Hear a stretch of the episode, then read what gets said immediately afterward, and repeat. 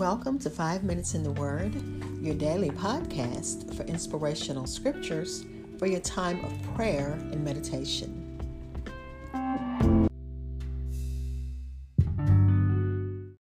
We're going to finish Psalm number 73, but let's have uh, start with a brief prayer.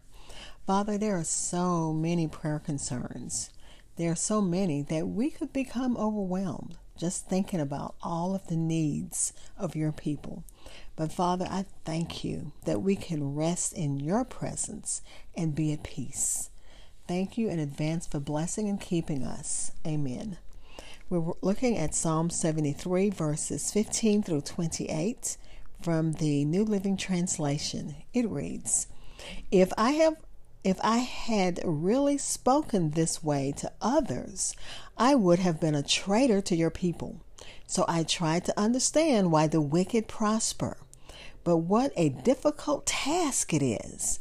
Then I went into your sanctuary, O God, and I finally understood the destiny of the wicked. Truly, you put them on a slippery path and send them sliding over the cliff of to destruction. In an instant, they are destroyed, completely swept away by terrors. When you arise, O Lord, you will laugh at their silly ideas as a person laughs at dreams in the morning. Then I realized that my heart was bitter and that I was all torn up inside. I was so foolish and ignorant. I must have seemed like a senseless animal to you. Yet I still belong to you. You hold my right hand. You guide me with your counsel, leading me to a glorious destiny. Whom have I in heaven but you? I desire you more than anything on earth. My health may fail, and my spirits may grow weak, but God remains the strength of my heart. He is mine forever. Those who desert him will perish, for you destroy those who abandon you. But as for me, how good it is to be near God.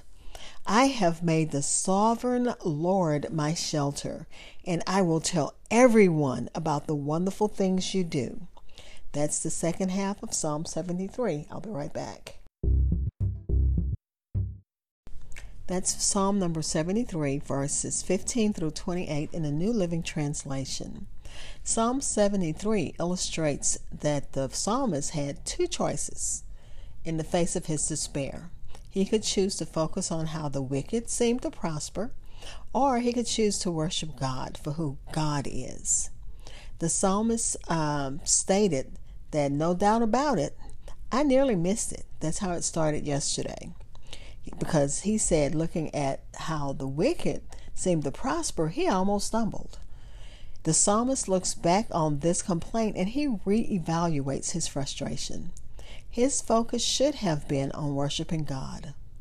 He realized that the wicked would have their day of reckoning, that God would deal with them, and our focus should be on worshiping God we should, if we are looking at how the wicked prosper, we need to reevaluate that. That is not what our focus should be on. It should always be on God.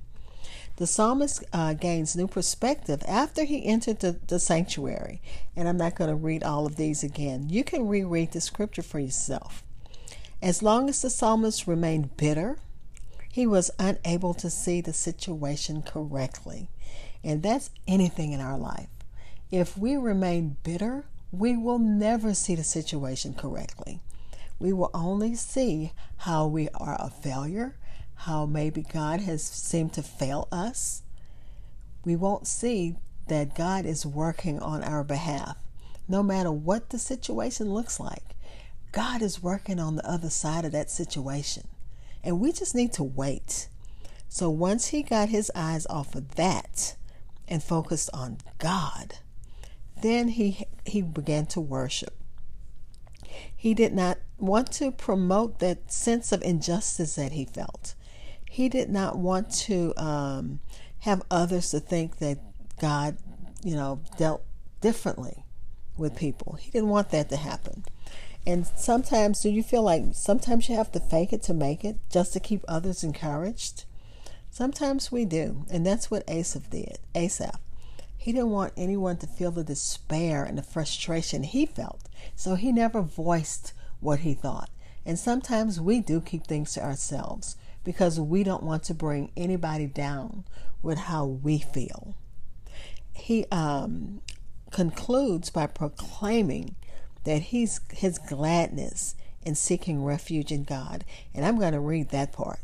It says, "As but as for me, how good it is to be near God."